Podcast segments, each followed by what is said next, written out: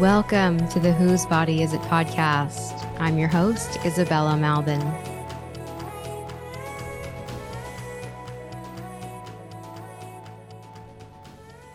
For those who don't know me, I'm a birth worker, a life coach, hypnotist, and a former liberal feminist turned radical truth teller.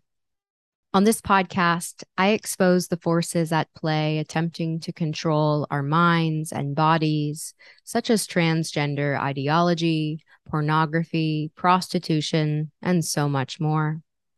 Together, we'll untangle patriarchal lies as you listen to jaw-dropping interviews with women from around the world. Warning, while listening to this podcast, you might find yourself triggered or perhaps notice where you've been biting your tongue on the issues that matter most to you. In my coaching and hypnosis, I help women and men stop getting triggered by every single thing, cultivate resilience, stop unwanted behaviors, and increase self-confidence.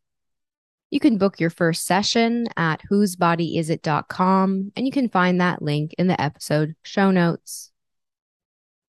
And I just want to say that it's because of your endless support that I'm able to interview amazing women, get their stories out, and produce regular episodes for you. So with that being said, please like, comment, and subscribe to my channel on YouTube. And if you're listening in, leave a rating and review on Apple Podcasts or Spotify. And also consider making a financial contribution via the link in my show notes. You can also visit my activist sticker shop.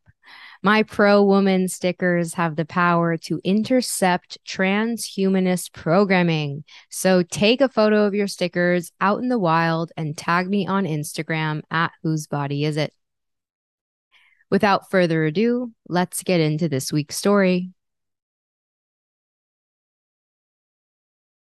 Today, I speak with my friend Adelaide Meadow. Adelaide is a traditional midwife, functional medicine practitioner, and women's movement specialist. Adelaide's work challenges everything we've been taught about the female pelvis. Adelaide believes that pelvic health is the apex of women's well-being and discusses why women need to prioritize it, even when our doctors, yoga teachers, and other wellness experts won't. According to Adelaide, this is not just a matter of health. This is a feminist issue. As young girls doing ballet and gymnastics, we're instructed to tuck our tailbones and suck in our rib cage, advice that contradicts our natural physiological alignment. This continues into adulthood, where we're often told to just train and move like men. Whether we're squeezing into skinny jeans and high-waisted leggings or constantly sucking in our bellies, the message is clear. Be smaller and take up less space. We discuss in depth how our female socialization undermines our vitality and why taking back our pelvic health can mean taking back our power. And Adelaide has just come out with a new course. It is called Strength Training for the Female Body. You can use the discount code Whose Body Is It through October 21st. The link to the course is in the episode show notes. Adelaide, I'm so excited to talk to you about all things pelvic health. I felt so validated when I started listening to your talks and your IGTV lives and your infographics, because I always knew yoga was bad for women. Just intuitively, that was my first ping. And I was like, oh yes, finally, some woman is talking about how fucked up pigeon pose is, and why no matter how many years I do yoga, it never feels good, or there's this very male, resistance based, plight. The more it hurts, the better the result. No pain, no gain. Yeah, exactly. So there was that. And then I did your online coaching series, which was a lot of education around like liquid consumption and liquid intake and how that was affecting, you know, my comfort, my frequency of peeing, my appetite. And I started to come to all these realizations on how, like, you know, the pelvic health and liquid consumption was like actually in tandem with a lot of my history of eating disorders. So I think, you know, this episode is going to hopefully, you know, you're going to be dropping a lot of truth bombs, and I hope women make connections with, you know, female liberation, you know, prioritizing our comfort, all the lies of the medical paradigm, the exercise industry, the diet industry, all of these industries that really prey on our fears and our ignorance about the innate wisdom of our body. So maybe would you just kind of start off by saying like how you started doing what you're doing now, like your kind of your trajectory into this work? Absolutely. And you just touched on so many things that I want to like pull the threads on. But my name is Adelaide Meadow, and I'm a physiologist, and I attend home birth, and I run a Well Woman Care Clinic where I see women for all of their pelvic health concerns outside of the medical model. And just a few thoughts. And I know you asked me like, where did this start? And I'll get to that. But one thing I really want to just begin by sharing is that our health, and I know we can have a lot of lenses where, you know, people will say like, oh, health begins with the gut, or health begins with your nervous system regulation or whatever. But I have the lens, and those are valid. And I've learned a lot from people who have those perspectives. But from my perspective, I believe that pelvic health, specifically for women, is the apex, right, of our overall physiological health and well-being. And the reason behind that is our sexual and reproductive capacity as mammals is the reason for existence. So every other physiological system, be it our nervous system, our digestive system, our circulatory system, our endocrine system, whatever it is, they're all fundamentally in service of our sexual and reproductive systems, mm-hmm. right? And they exist in order to serve those systems, right? So I like having pelvic health as sort of an anchor, or a way that we really come back to the basics in the sort of broad realm of like holistic or integrative health. And I think so often it's not even on the table, right? So often women come and say, oh, I have back pain, I better work out more, or, oh, I have IBS, like I better not eat dairy, or whatever it is. And no one is actually looking at the structural function of our female physiology and how it relates to the unique female pelvis. And I would argue that that is where I want all of us to begin our care for ourselves as women, is orienting in what is unique and physiologically the center of the female body, right? And by beginning there, rather than that having be the end point, I think we just see far better health outcomes. And that's really what I'm here to be interested in. And then the other thing that I also thread that I is sort of underpinning my work, rather than sort of this baseline of pelvic health and its importance overall, is the fact that our pelvic health and our women's health is a feminist issue. And so therefore things that are harming our women's health, right, are almost always targeted, in my opinion, or have a profound effect on our pelvic health overall. The fact that we are taught to sit, stand, walk, move, breathe, work out, and eat, and do virtually everything that supports our body in a way that is often contraindicated to our female physiology is all based on largely having our bodies look and appeal to the male gaze, right? And then having that sort of walked back down to the nitty gritty, we're learning and practicing in the name of our integrative health, nonetheless, practices that are largely not centered on female pelvic integrity. Mm-hmm. And that then really quickly becomes, oh, wow, well, why am I doing this? And who did teach me how to do this? And is this based on women's liberation? Is this based on female comfort? Is this based on true longstanding women's health in the way that we define it individually for ourselves? And so often the answer is no, right? And so very quickly this, you know, it starts to fall apart, I think, when we're looking at a lot of our sort of integrative health culture, which I've been very steeped in the sort of holistic health world for now over a decade. And the center of my work is really bringing that back to what is observable physiologically for by women for themselves, rather than through an outside assessment model. coming back to just a basic and cursory physiological understanding that I think we should all have on our bodies that doesn't just include our cycle tracking, but also includes our structure and how then all of the systems that really are there for us to understand, right, how they are all informing our overall pelvic and reproductive health. And when we begin from that lens, I think we ultimately end with just more female-centered, body-centered, liberatory health practices. Mm. The first thing that comes to mind that I think women can relate to is just the sucking in the lower belly, like that flattening, that it's for me, it's totally subconscious. I don't even realize that I'm doing it. And I'm tucking my rib cage. And I also did ballet for a number of years. And, you know, it was always tuck in the tailbone and like flatten the rib cage.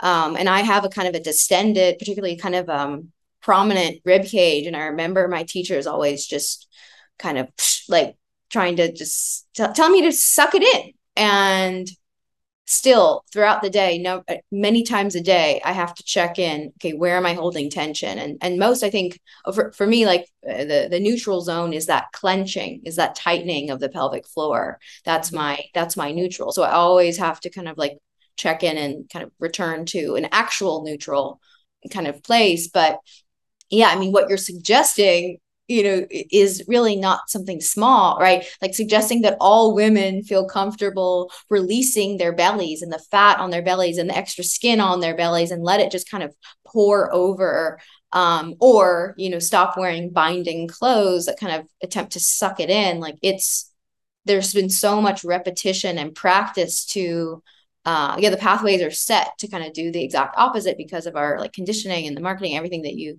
touched on. But, you know, your work is, you know, saying obviously that it can be undone and it can be healed and redirected with education and practice and exercises that are supportive of female pelvic health. Yeah. And I think that this is where, and I just want to sort of speak on your example. So I bet there's a lot of women here that grew up dancing, right? Just because how many little girls are put into ballet, like so many, right? Mm-hmm.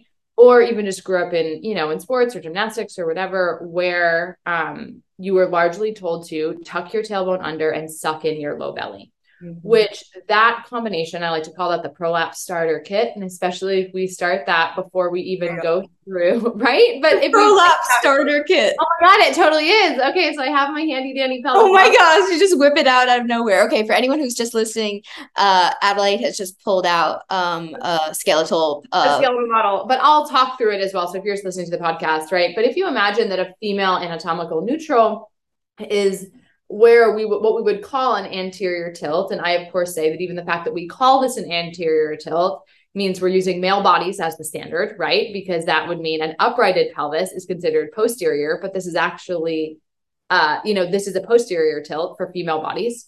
The idea of having this anterior tilt, what that therefore is allowing for is the floor, sort of the bottom pelvic bones, which are your inferior pubic symphysis and your ischial tuberosities, that they can actually sit below the pelvic organs. They can sit and support from a structural bony perspective, the bladder and the uterus. Mm-hmm. And then they have that support. And then we allow the lower belly, that lower abdomen, which I often like to refer to as the frontal pelvic region, because even the concept of calling it the low abdomen emphasizes the idea that there are fundamentally abdominal muscles as being the primary structure in the region, which the abdominal muscles are definitely not the primary or even the secondary. I refer to them as the tertiary structure in that low pelvic region, right? But so calling the low abdominals, even that to me feels like misogynistic language. But in that area, if we are in this posterior pelvic tilt, so we're literally tipping our organs away from their bony support and then sucking the abdomen back, then we're actually pushing them into the body and just creating pelvic descent, right? We just allow for the arrangement and the force that's held into the pelvis to be moving our organs into a less supported position. Mm. And if we ever were wondering if this is a feminist issue, holy smokes, we are currently at, and, you know, I don't, you know this exactly as of this year, but an approximately 40% hysterectomy rate for American women by the time they reach 75, right? And so I just like to always compare that. If we're doing complete hysterectomy, so that's complete and total medical castration, the removal of our sexual organs for up to 40% of American women. Imagine if we cut the balls off that many American men, like 40%. Like clearly we would then see that as harming our overall liberation, right?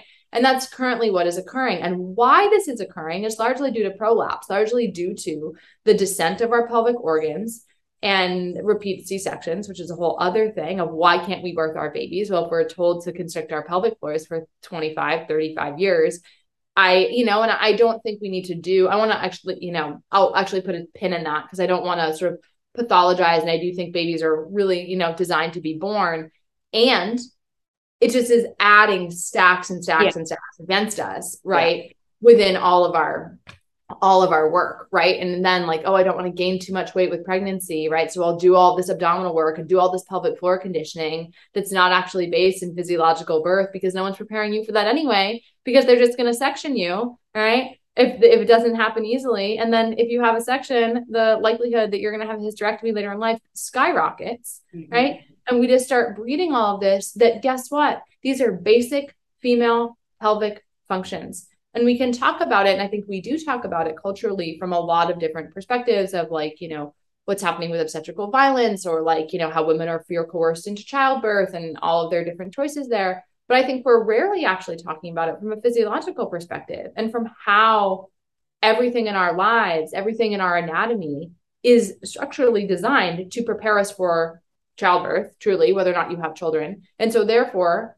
being able to support those structures is integral for our pelvic health overall, because our pelvic health overall and the structure of our bones and the placement of our organs is designed for reproduction. And that is just the design of being a mammal, right? And even that, I think within our feminist culture where we've departed so much from, women are having children on average of 10 years later. I think there is a value in many ways in our culture now that exists on feminist liberation and not having children. I think that has sort of come up in the last 50 years. And in that, and I'm not really here to sort of talk on that point per se, but I think wrapped up in that is an inherent departure from the design of the body. Not that we're saying that you need to have children in any way, but ultimately as an adult human female, that is the actual design of your physiology. And supporting that design on every single level is the purpose of every single other physiological system in your body, right? And if in our departure from the sort of childbearing continuum as a culture that has arisen along with liberal feminism, we also have, I think, departed from really the, this comes into the trans stuff so much as well, like really departed from the actual structural realities that need to be identified and supported for optimal female health, right? Because those structures are designed for reproduction, right? We need to support that capacity, no matter whether we're actually having children out of our vaginas or at all. Mm-hmm, mm-hmm. Oh, I couldn't agree more with everything you just said. And the image that comes to mind is like, now we're living in an age where we're just like Mr. and Mrs. Potato Head. Like you can just kind of put together and plop and rearrange. It's whatever you want. Anything goes, whatever you say is powerful or empowering. It is. But what you're speaking to, and I think like just more evidence that all the trans pharmacological kind of takeover of women and males' bodies is it's. So anyone who knows anything about physiology, right, knows that like not one single part of the trans pharma takeover is optimal for mammals, like in any way, shape or form. Like there is nothing optimal psychologically, spiritually, physically. It's just absolutely nothing in that whole arena that can be justified scientifically in any way, shape or form that it is for the well-being, but that's the lie. That's, all for the well-being. And, like we've talked about this and I think a lot of people listening, maybe, have heard this point before, but as far as sexual education and women's health goes, and, we were just kind of making leadway in being able to name the parts of our bodies, like, distinguishing between a vagina and the vulva, and still like, my experience working with you, there was so much more I didn't know. Like there's so much still to learn about female pelvic health, our reproductive systems, everything.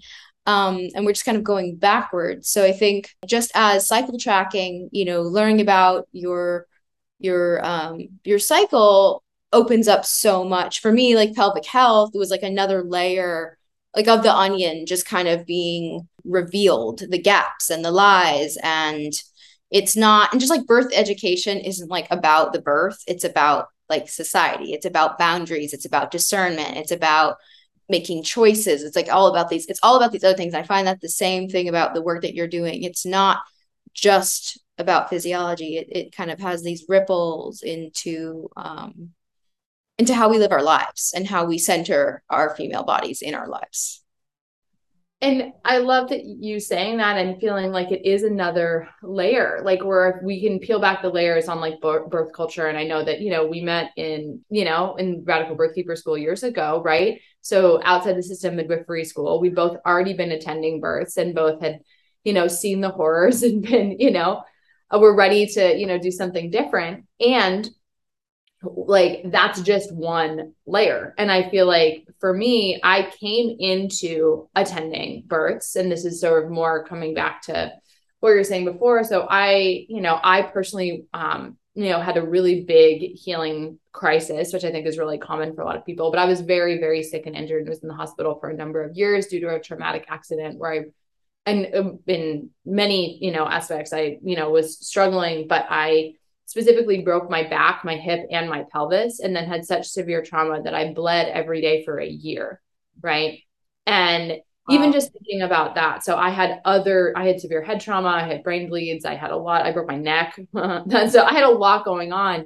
But what I think, and this is what no one spoke to me about during that time where I spent about 5 years really like putting my body back together after that accident. And by the way, I feel great now and had no reparations and no surgical reparations despite all of those fractures. So if you ever want to the deep healing of the body, be sure to check out my work. But the thing that no one ever spoke to me about is I was like, why am I still bleeding? I bled, I had my menses every day for over a year. And what, I now know, but no one cared. They're like, oh yeah, that could just happen. That was essentially the information that I was given, as opposed to your body is in such a state of healing, truly, that it would be, if I couldn't conceive a child, right? It would kill me if I got pregnant probably at that time, right? It was not, I was not in a state to be able to support that. So it's just an intrinsic sort of response to that just elevated healing to, not ovulate essentially and just be forever sort of spotting and bleeding that entire time. Mm-hmm. But somehow then the idea that I would need to heal and recuperate my pelvic health after having that experience was never brought into any of my healing. And this is after, I would be in, between OT, PT, cognitive therapy, that for, all day, 5 days a week. Like it was my whole life being in rehab and no one brought this up to me. Not to mention my hip and low back hurt constantly, and I had painful sex and just repetitive vaginal infections for years and years and years during this time. At my worst, I had a chronic yeast infection that lasted 3 years, right? Where I finally was in I was going to the gynecologist and trying to figure it out. And they gave me diflucan, which is supposed to be the one dose, knock it out of the park. And they gave me 18 consecutive doses of diflucan, and it didn't touch it. Didn't touch it. I had it all over my gut. Your gut. Oh my gosh. After that. What was I? Oh, your gut after that. But even I was on so many pharmaceuticals as a result of being in the hospital, right? It just had been destroyed. And where that was actually showing up for me was in my pelvic health. It wasn't that I I didn't have some of the classic digestive symptoms that other women have. And I didn't have, and I wasn't in good health overall, but the apex for me was I'm in chronic pelvic pain. I can't have an orgasm, and I have chronic vaginal infections and irregular cycles, and my hip and back hurts all the time. So it was for me all centered on the pelvis, and none of my care even touched on that. It was oh yeah, you better, do some more squats essentially, and strengthen your glutes and go to Pilates if your back hurts. And sorry, the diflucan didn't work. Guess you should revamp your whole diet and do an elimination diet because you have, candida overgrowth, and you should, cut out all these foods, right? That was pretty much what was given to me, even from the holistic health route, right? And for me, none of that actually was significantly effective, right? I will say, of course, there's, a dietary aspect, and I want to say that there wasn't a dietary aspect to my, healing in that acute time period.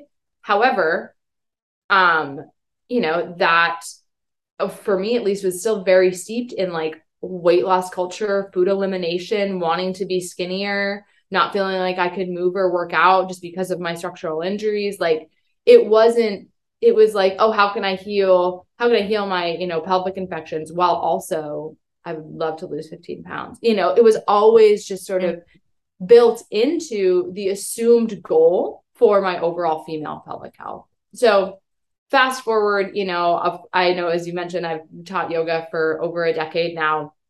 And I also, did deep studies into anatomy and physiology. Then I was on a licensed midwifery tract and took some courses into that, and then I switched into non-licensure midwifery tract. I also did, oh my gosh, I can't even name. I mean, so many trainings over the years, so many trainings in birth physiology and, myofascial release, tongue tie, massage therapy school, like just a deep dive into physiological learning. And over and over and over again, what I saw was a lack of emphasis and a lack of differentiation between male and female bodies. And so now this is what I teach about, right? And largely where, I have found, my information just to be, sharing that. I have a really wonderful teacher. Her name is Annie Hoffman. She's a Iyengar yoga teacher who I've studied with for, probably 12 years now, who really taught me the skill of observation. And then I had the incredible privilege of being able to see as a yoga teacher and then teaching the courses that I teach now, just see thousands of women's bodies in motion over the years, right? So every week I would go and see hundreds of women's bodies, and I would just get to look at women's different pelvic alignment, right? And then I had gone through this whole healing journey and had, just reading books. I remember I read Rosemary Gladstar's book, like cover to cover, on just like herbal pelvic healing for women. But then also largely just trial and error through my own personal experience, right? I've also really appreciated the work of Tammy Lynn Kent. I did an apprenticeship with Dr. Patricia Jenkins, who's a pelvic floor PT. And so I've just, done a lot of different training over that time.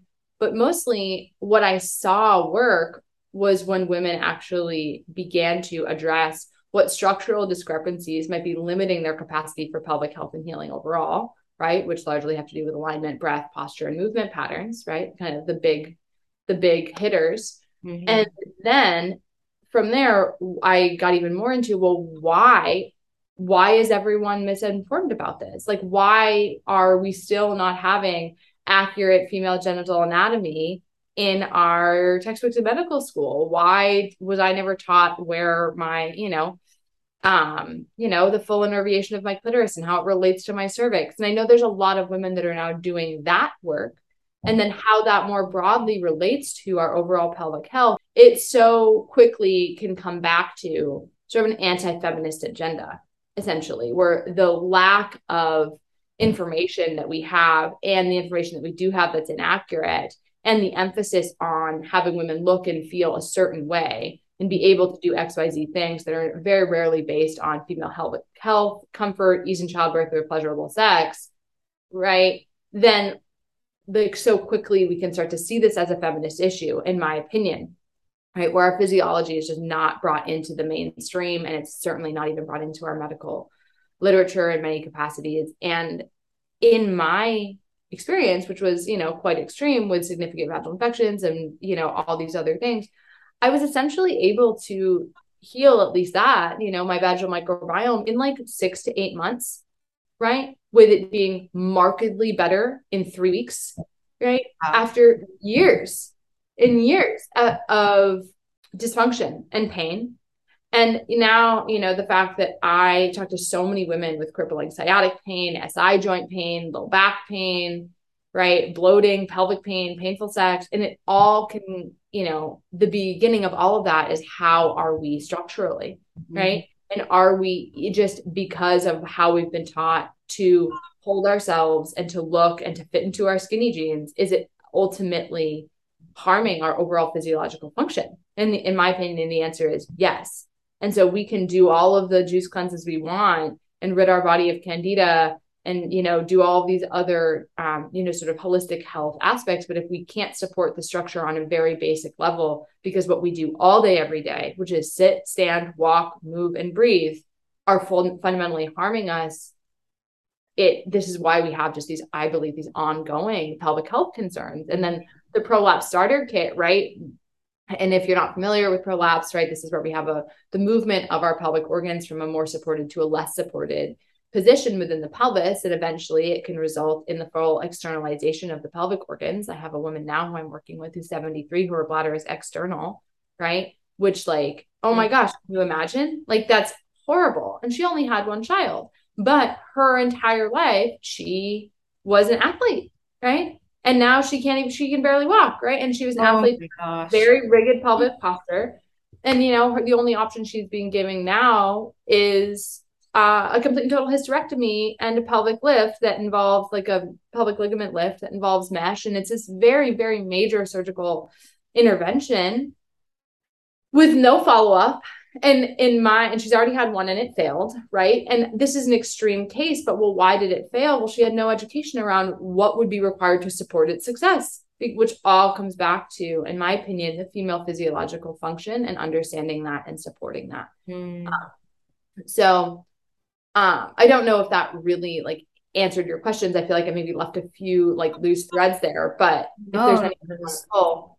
That was great. And I learned more about, there were gaps. There are parts of your story that I'm just learning now for the first time. It's really remarkable. And the story of that older woman that you're supporting, that is really heartbreaking. And I guess not actually that uncommon. I've heard of the lifts, but I mean, it's a euphemism. Like, it's just a lift, you know, just sounds so simple, like just a little. Which almost always happens with a complete and total ovarian hysterectomy. Like, that's left out. The idea that you're going to do, you know, like a pelvic lift without a hysterectomy, which is right now we're looking for a surgeon for her that's even willing to do that, which of course they do exist. I'm not saying if, you know, people are going to be like, I know someone, totally, they exist. I'm so glad, but they're not the norm. Right. And so often they kind of, you know, happen afterwards where you're like, oh, I had a hysterectomy and guess what? It didn't actually help that much. Oh, and so now we're going back in to have these more invasive pelvic surgeries. And I feel like we talk about this in relationship to birth and childbearing. I feel like this is very much in the ethos. We're in this moment of, you know, home birth resurgence and physiological birth courses and, you know, and absolutely, like, there are, you know, women in our community. I mean, definitely Emily and Yolanda who are like moving this conversation forward over the last 5 years and many others. But the conversation I don't feel like that is being moved forward is how that all relates and how it is just as dire in all of our other women's health concerns, right? Mm-hmm. And how having the same feminist backbone for our pelvic health is required in the same way that it is for birth. I think it's really easy to say, oh, look, see how harmful this all is for women. See what this is doing to women. This is clearly anti-feminist. But the way you treat your UTIs, oh, no, that's actually fine. Right? That doesn't have anything to do with sort of anti-feminist culture or misogynistic care. And I would argue it absolutely does, right? And just due to the outcomes, due to our poor, like, deplorable pelvic health outcomes. How many times would you Google, you know, like, oh, I have repetitive yeast infections. And it's just like, yeah, that just happens to some women. You're probably eating too much bread. Like, what? You know, like, it's all wrapped up. And this is really what my interest is sort of bringing our feminist liberation movement to our pelvic health, right? Mm-hmm. And I mean, this is a story I feel like that's warrants being told. So, and then how this all wraps into the trans rights agenda, right? Which I think is actually, you know, more, I think it's more looped in than we might even, you know, see on face value. One example, right, would be Roe v. Wade was recently overturned. And now, you know, as someone, and I know you are as well, as someone who is sort of interested and, you know, in facilitating and assisting women in their, you know, their entire care of their reproductive health outside of the medical paradigm, right? You know, I made a post, and this, like, was very, you know, sort of inflammatory, that, you know, it was really our liberal politics that set the stage for the overturning of Roe v. Wade. Right. And if we're looking back into the feminist movement that, you know, I definitely learned from books like Our Bodies, Ourselves and, you know, and like the Cambridge Women's Health Alliance. I live in Boston now, right? And these are organizations that were based in that sort of second wave feminism era that were entirely geared towards women understanding and caring for their bodies and caring for them outside the medical paradigm and with other women, that were based on, we can map our own genitalia, we can understand our own pelvic health, we can assess ourselves, and we can do these things for each other, and we don't actually need anybody to help us. And that was the wave, right? That was the sort of the movement and the cultural ethos in many ways for both Black and white second wave feminists that brought the rise of even Roe v. Wade being brought to the Supreme Court. Like, that was the feminist backbone of the moment that allowed that to then elevate to national politics. And so therefore it's not surprising to me that in the wake of our current, last political decade, where there's an entire de-emphasis of the correlation between women's bodies and women's rights, where that has been entirely split, where now there is no such thing as a female body and how that relates to rights, as though that didn't therefore pave the way for the political moment of having Roe v. Wade overturned. Just like it's the exact opposite that paved the way, that connection that allowed it to be elevated in the first place, it's that disconnection that I personally think is a huge component of why now, right? And if we're looking at, what is going on, like, in sort of from a political perspective, there has been, political and religious opposition to pregnancy termination forever, right? Like, really, even the concept of it came out of, comes from this sort of conservative and often, religious affiliated value system. And that isn't new. Right. So what has changed? Like, what has actually shifted? And, and I know that this might not seem to be like on face value, where it's like, well, we still see the liberal left are largely are like the ones who are supporting pregnancy termination rights. And while that is true, I mean, the obliteration that's also happening on behalf of our like American leftist politics of female sex-based rights, it's like you're talking out of two sides of your mouth, right? It doesn't, There isn't actually a cohesive front. Mm-hmm.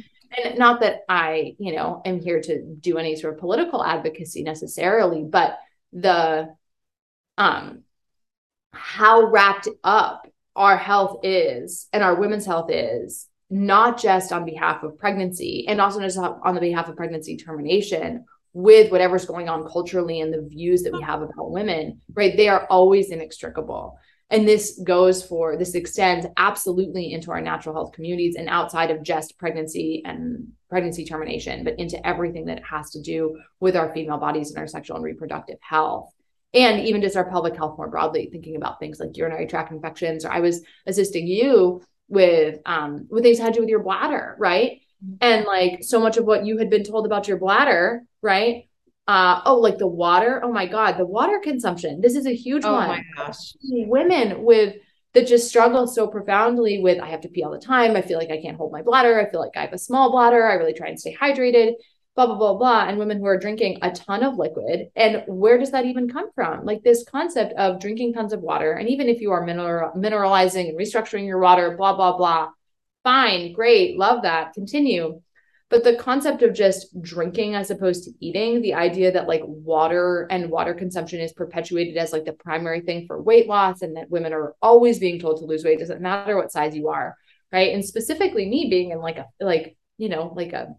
I teach like fitness classes. It's not really as much anymore, but I definitely, came up as a professional in that particular industry, right? The subtext of our have smoothies, have matcha lattes with collagen, and drink structured water, there is a not so below the surface of, a message that's not so far below that is drink, don't eat.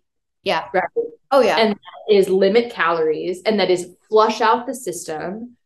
And then you add that with like a postural, setup or postural structure where you're putting constant pressure on your bladder, and then a lack of even understanding about how the bladder functions to begin with, because no one's even telling us about the unique innervation of the female bladder and how that's actually different from the male bladder, and why it's different from the male bladder. And it's different because when we are pregnant, our babies are growing in our wombs, and they're putting pressure on the bladder in a way that never exists in the male body. So therefore we have different innervation that can accommodate that specific physiological capacity of female bodies. Right. And then we come up, and like all of that then contributes to when we have, you know, approximately a 50% incontinence rate at some degree, right? Mm-hmm. 50% of women after the age of 50 are having some degree of bladder leakage, mm-hmm. right? And if you are wondering, you're like, where are you getting these statistics? Just ask the women in your life, ask the mothers over 50, right? If they've ever in their course of their, you know, adult life, or even just women who haven't had children, if they ever laugh and pee their pants. Do you ever hear men saying that? I laughed so hard, I peed myself. Literally no. never. Literally never, right? It's like, just I laughed so hard, I peed. Like, this is hysterical. Like, I've never heard a man say that, right? Because we have different structural anatomy, right? And we need to support it. And guess what? Women haven't, you know, and even if we think back, and I know it's confusing if we look historically, because we're in the midst of sort of corseted culture, right? Like, you know, our current restrictive culture, restrictive clothing culture, which I gotta say, like leggings. I'm sorry. I'm right there with you. Yeah. It's not good for lymph. It's not good for posture. They're not the binding, like the skin, you know, the Kardashian phenomena of like the Skims, the, what were they called? The Spanx. Yeah. And I gotta say, like, I am recovering from loving them. You know what I mean? Like, I wore like form fitting, like hold you in leggings and skin tight sports bras every day for a decade. Mm-hmm. Right. And I still now, you know what I mean? Like, what does it even mean for me to buy jeans that don't do that? I just bought a pair of jeans and I'm like, oh, these are 2 sizes bigger, and I can fit in and look like the fitness model in the size, you know, 4 or 6 jeans. But if I don't want them actually putting pressure on my womb and like zipped up and like nipped in my waist in a way that, you know, looks really flattering, then I'm wearing jeans that are an 8 or a 10. I haven't actually changed size that much, right? I'm just, you know, trying to be accommodating to the reality of my female physiology, right? And trust me, I still wear high-waisted jeans. I still wear leggings. I'm like the rest of us, but I don't wear skin-tight sports bras anymore, which is putting so much pressure, right, on the posterior diaphragm and like, you know, the lungs and the pelvic floor and all the way down the chain. But yeah, I mean, I think that just to sort of circle back to like the bladder piece and the liquid consumption and like all these women. Oh, okay. What I was sharing before, sorry, caught the thread back, was just ask women in your lives, like how many of them have actually struggled with some degree of bladder incontinence. I'm talking sneezing and leaking. I'm talking laughing and peeing. I'm talking about, you know, leaking during pregnancy or postpartum, right? Or, you know, a little bit of bulging, or my vagina feels weird or different, or I have like this chronic constipation, or I struggle with painful sex, or I know that, you know, I like can't always orgasm, or I can't do it regularly or frequently. And like, these just become normalized parts of the female experience, as opposed to directly related to poor pelvic health function. And if we're wondering why we have poor pelvic health function, well, no one's ever emphasizing our women's health overall, right? And especially we're being told through, you know, through the media and through politics more broadly, that it is not possible, right? That like, oh, that just happens when you have a baby, or yes, some women just can't. Part of life. Yeah. It's just part of life.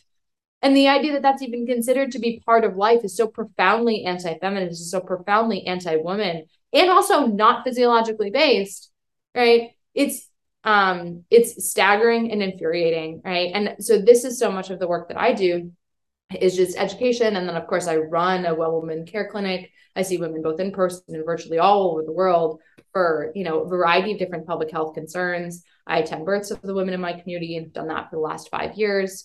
Right. And then I teach. I just led the pelvic health intensive, which was amazing. And we had women like nurse practitioners, licensed midwives for over a decade coming and learning about actual sexual anatomy and function in a way that they, through all of their years of education, had never actually come across that information, which is staggering, right? Yeah. This information is, well, it's, I mean, it's maybe more infuriating, and maybe staggering, it seems, is maybe not quite the right word because of just how common it actually is, right? I'm not quite sure where, if you didn't specifically seek out this information and think critically and really look for, you know, where women in our worlds are, or where women in the world are having, you know, better success. It's usually outside of the, you know, of our medical paradigm.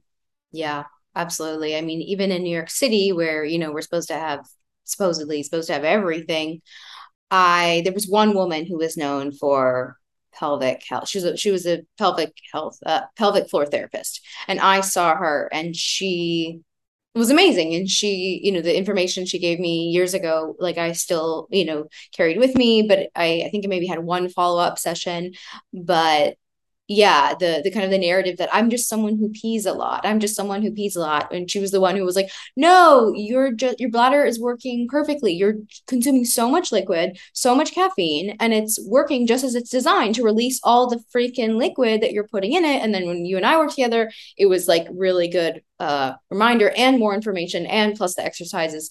I really appreciate what you said about the message below, like the smoothies, the drinks, the liquid, like the frothy beverage, like all, like the message below is, yeah, like if you drink more of these, you're going to eat less. And I didn't realize, like, consciously until our sessions, that first of all, I know that water is not the best for hydration. Like, I was on that tip, but I was unintentionally still consuming diuretics. Like, I thought, oh, I'm drinking like all these herbal teas, like of course they're hydrating, but I had not made the distinction between hydrating liquids and dehydrating liquids. And so when you said it again, like all of it was like, oh, of course, yes, this makes so much sense, but just the gaps in knowledge were still so vast, and it really has helped me so much. And in the literal translation of, like, I like pee less. I'm really working on the breathing and like untucking the tailbone. I haven't talked to you about this. Love to hear. Yeah. Yeah. I still have, the exercises I still need to get in a routine on. I'm working on those, but I think even women listening to this episode, like there's so many tidbits just of information. Like the awareness is the first part of it, getting the kind of the 101 education that you're kind of giving a taste of, you know, in this episode. Oh, I also had a story that I just like wasn't hungry in the morning, because I was drinking a massive amount of liquid every morning, which is so funny. Like, so you're right. Yeah. But like all my friends, like so many of my friends are like, I'm just not hungry in the morning. Like, I don't eat breakfast. I'm like, oh, that's interesting. Cause like, I thought I was like that too. And then I realized I was just consuming mass amounts of, you know, of caffeine in the morning, or even one cup on an empty stomach, you know, was enough to suppress my appetite. That's all it takes. Like, and I love matcha. You've really deepened my love for matcha. Part of our, you know, and like, I will totally, and just like drink tea or drink, you know, I try not to drink coffee, though I would love to, but like, you know, and then I don't have to eat until 11 o'clock if I do that.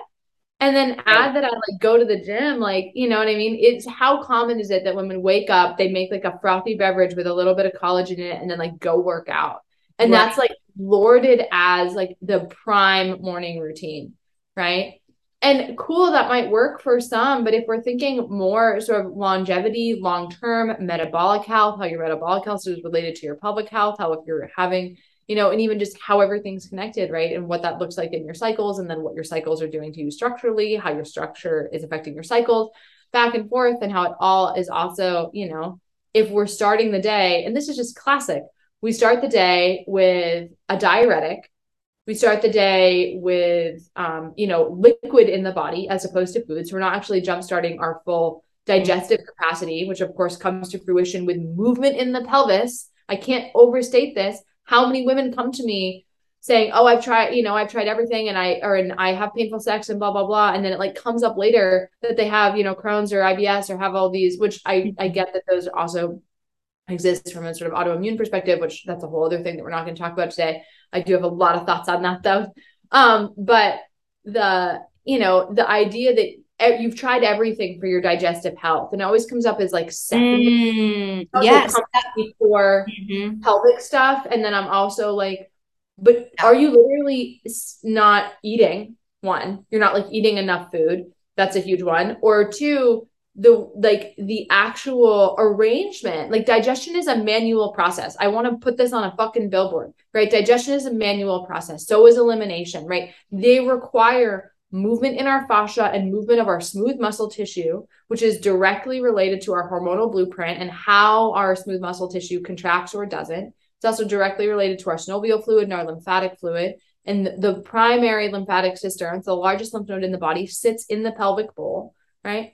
And so that manual process, if we're pressing it in from our leggings, sucking it in by minimizing the movement of the diaphragm, not breathing deeply, right? So we're not actually adding that sort of pumping action, not that the lungs are a pump, but that sort of mobilizing action from the top. And then we're stuck in our pelvic floors because we're not breathing and we're tucking our tailbone all the time. And then we wonder why the full movement capacity that's required to move food and waste material through the digestive tract is affected.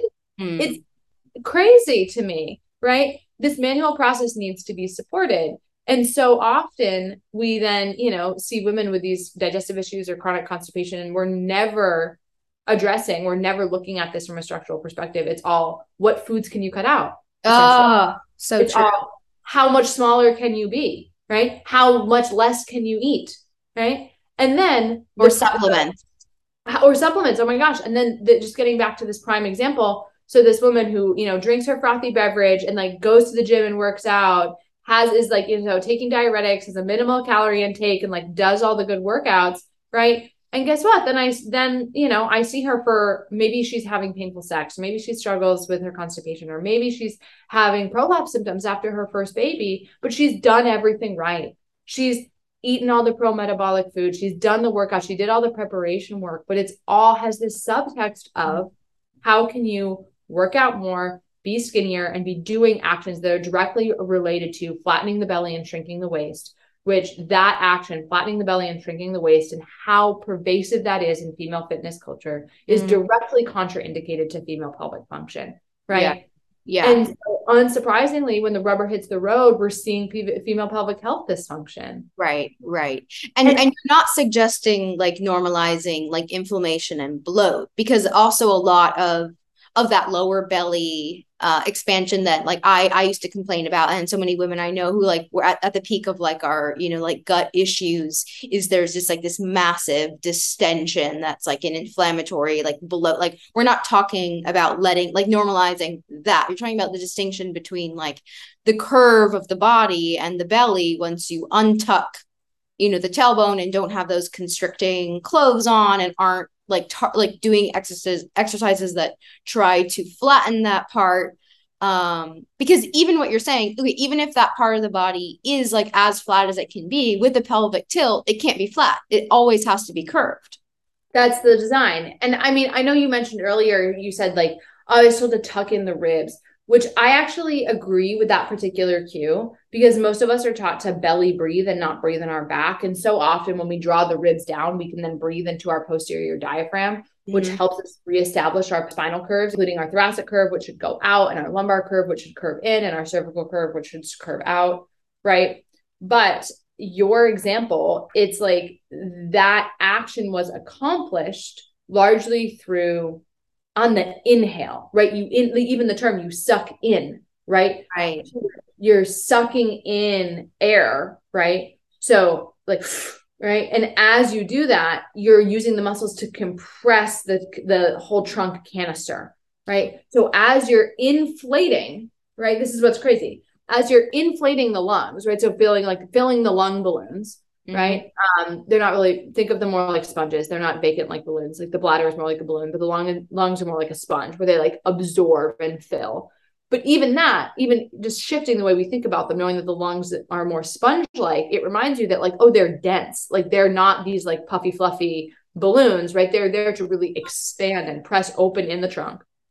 And if you are doing that, so telling the lungs to expand, while then also telling all of the musculature sort of in the waist and the upper abdomen to contract, and in the lower abdomen, you're increasing pressure, right? Because you're putting you're inhaling oxygen and, inhaling air into the lungs, while then pressing on the body from the muscles on the outside. Yeah. And that increase of pressure in the canister is then what causes your pelvic floor to move down and all of your pelvic organs to descend, because they have to go somewhere, right? And how different that is versus the lungs coming down on the exhale, right? So as you empty, right, you're creating this contraction that allows everything to lift up, right? And I just want to be putting out some information, because it can be confusing. Yeah. And you were saying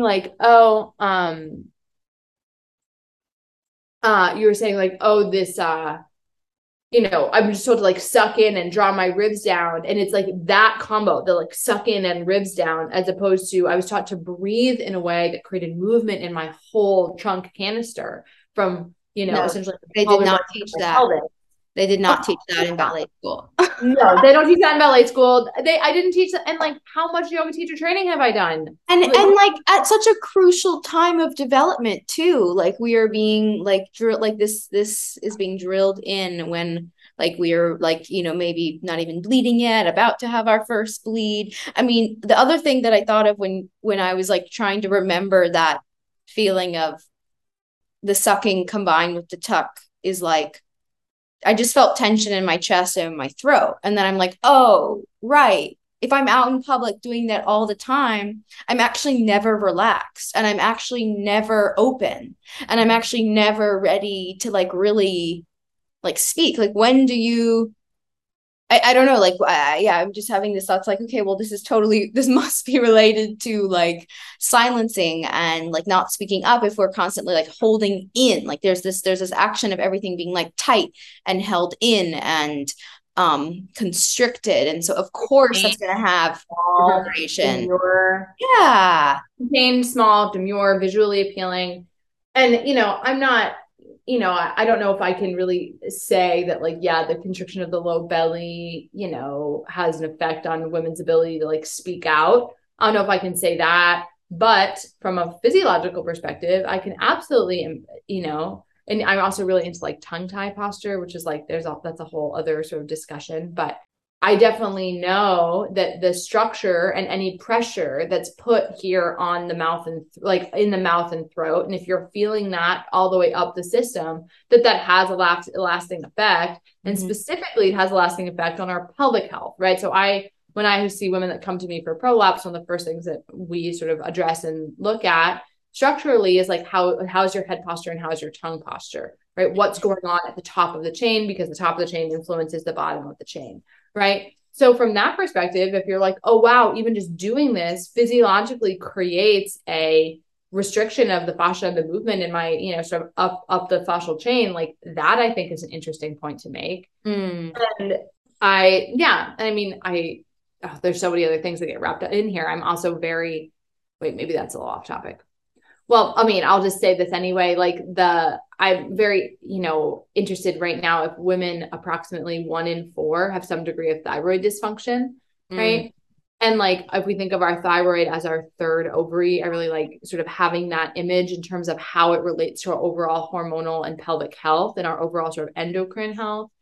And, you know, I think the restriction personally in our like tongue tie culture, right, where we have a lot of women that are having sort of different structural and midline defects, that's naturally putting more pressure on the thyroid and putting more pressure on the pelvic, right? It's putting pressure all the way down. I see far more prolapse with women who have tongue ties, which like, that's, I think, a shocking thing that I don't really have. Oh my gosh. Wait, now I'm like all of a sudden making connections with like my clients who have both. Whoa. Yes. Way, oh my gosh. Way more common. And if we think of what's happening structurally, you can't actually have the full movement of the pelvic floor due to the restriction. Right. And then I know, and I don't see, there's no data on this. No one's tracking tongue tie relationship to prolapse and tongue tie in relationship to thyroid dysfunction, but it makes sense to me. Yeah. And anecdotally, education. Yeah. I see it all the time. And these all so often circle back to just a broader question in women's health, right? Where are we, like, if we are seeing, you know, 1 in 2 women experience some degree of prolapse, 1 in 4 women in America experiencing some degree of thyroid dysfunction, right? And how in my opinion, they all also have a structural component, right? And I would say maybe not even a structural underpinning, but a structural overtone, right? But then we're just taught over and over again that not only is our structure, like the last thing that anybody's going to tell us about, right? It's like nowhere when we're learning about our holistic health, we're learning about food, we're learning about clean eating, we're learning about glyphosate, we're learning about homeopathy, nowhere are we learning about, you know, the structure and arrangement of our pelvic bones compared to male anatomy. Like that's not in the sort of broader holistic health culture. Right. I do see absolutely in these mainstream, major women's health concerns, I see a structural component, right? And that structural component is being directly sort of advertised and encouraged largely by our fitness industry, right? And by what we're told and how, like what we're told to do and how we're told to look. You know, that's what I really want to get the word out about. That's really what I really want women to be thinking about and examining is like, does it feel comfortable to you? And what that actually means, it's like, do I feel more comfortable in skin tight leggings than I do in something that's more spacious? Right. And like, for me, the answer for a long time was like, absolutely, I do. And then I really had to look into like, well, why is that? And like, what does comfort mean to me? And I'm like, okay, well, I feel more comfortable, honestly, because I like look slimmer. Yeah. Right. And as a woman who is like, and even now, right, I'm like in, you know, I have a public facing profile. I know you were saying my strength training, your strength training routine is like not quite where you want it to be. I have a strength training course that's all about just like a sort of greatest hits of ways to strengthen your female pelvic structure for overall better health and function. Amazing. Right. So like I do all of this stuff and still I'm like, well, it just looks better or sells better if I do it in skin tight leggings and a crop top. And so what do I feel more comfortable there? And what does that mean? I think this is just all, you know, I'm not here to say that there's a right way to go about that, but I want it to be in our consciousness and I want this to be coming up for healing and I want it to be coming up for consideration. And I want us to really be connecting sort of this concept of the ideal female body and the male gaze and our feminist liberation and its direct repercussions on our long-term pelvic health and sovereignty. Yeah. Oh, that's so amazing. I'm so excited for your course. I'm going to have in the show notes for women to learn more and how to work with you. I love how much you know about women's pelvic health. And I so enjoyed, just learning even more from you than I had previously. And yeah, thank you so much, Adelaide. And I love you. I love you too. And I just want to share just one more thing sort of about my work if women are listening. So I work with women one-on-one with a variety of pelvic health concerns, really whatever it is. And especially if you've like been to the gyno or been to PT or tried to manage it yourself, or it's something you don't feel comfortable telling other people about, right? Like I hear it. I feel like I've heard it all. And I have personally been through a lot of it myself. And so I see women and help women one-on-one through their sort of pelvic health journey. I will have other things that are up in terms of ways to work with me in a group and to be learning more about your pelvic health, both from whether you work with women on a professional capacity or whether you just work with women or just work with your own body. Mm-hmm. I also attend births outside the system, and I'm relocating from Boston to North Carolina. So if you are having a baby or recovering from having a baby or preparing from having a baby and want that type of support that is really physiologically based.